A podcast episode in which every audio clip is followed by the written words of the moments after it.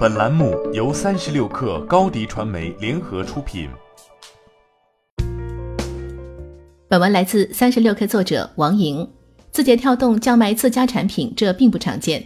九月二十六日，据报道，字节跳动正与包括美国媒体公司在内的少数潜在买家进行谈判，打算出售其海外版今日头条 Top Buzz。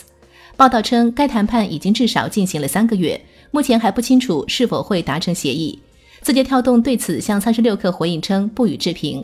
这项潜在交易与字节跳动的激进扩张风格不太相符。以 APP 工厂著称的字节跳动，最擅长的就是孵化各种 APP，或是以投资入股的形式参与进去。文娱、出行、教育、房地产各个领域都有字节跳动的身影，哪怕是作为防御。字节跳动正在把这种模式向海外复制。国内成功的抖音有了海外版的 TikTok。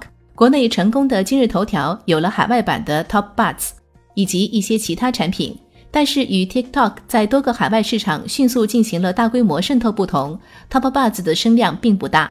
在报道中也提到，出售 Top Buzz 可以将更多的资源投入到 TikTok 之中。如今 TikTok 在美国已经开始变现，不过报道中还提到，虽然 TikTok 与国内的抖音、今日头条被列为字节跳动的三大 APP。但其广告收入上大部分还是来自中国。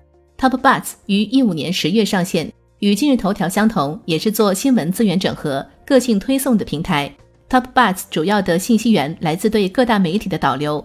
为了吸引海外用户，Top Buzz 还打出了赚美金上 Top Buzz 的口号。在二零一七年三月，Top Buzz 还曾取得新闻榜日榜第一的位置。不过，想要维持热度并不是件易事。内容类产品需要根据各个国家的用户特点进行本地化，且一些海外市场的侵权风险更高。中国互联网公司出海而折戟的情况很多，字节跳动旗下产品已经算得上颇有建树。但在 Top Buzz 海外发展不理想的情况下，字节跳动及时止损，集中资源到 TikTok 上，不失为一个明智的选择。欢迎添加 baby 三十六克。B a b y 三六 k r 加入克星学院，每周一封独家商业内参，终身加入学习社群，聊风口谈创业，和上万课友一起成长进化。高迪传媒，我们制造影响力。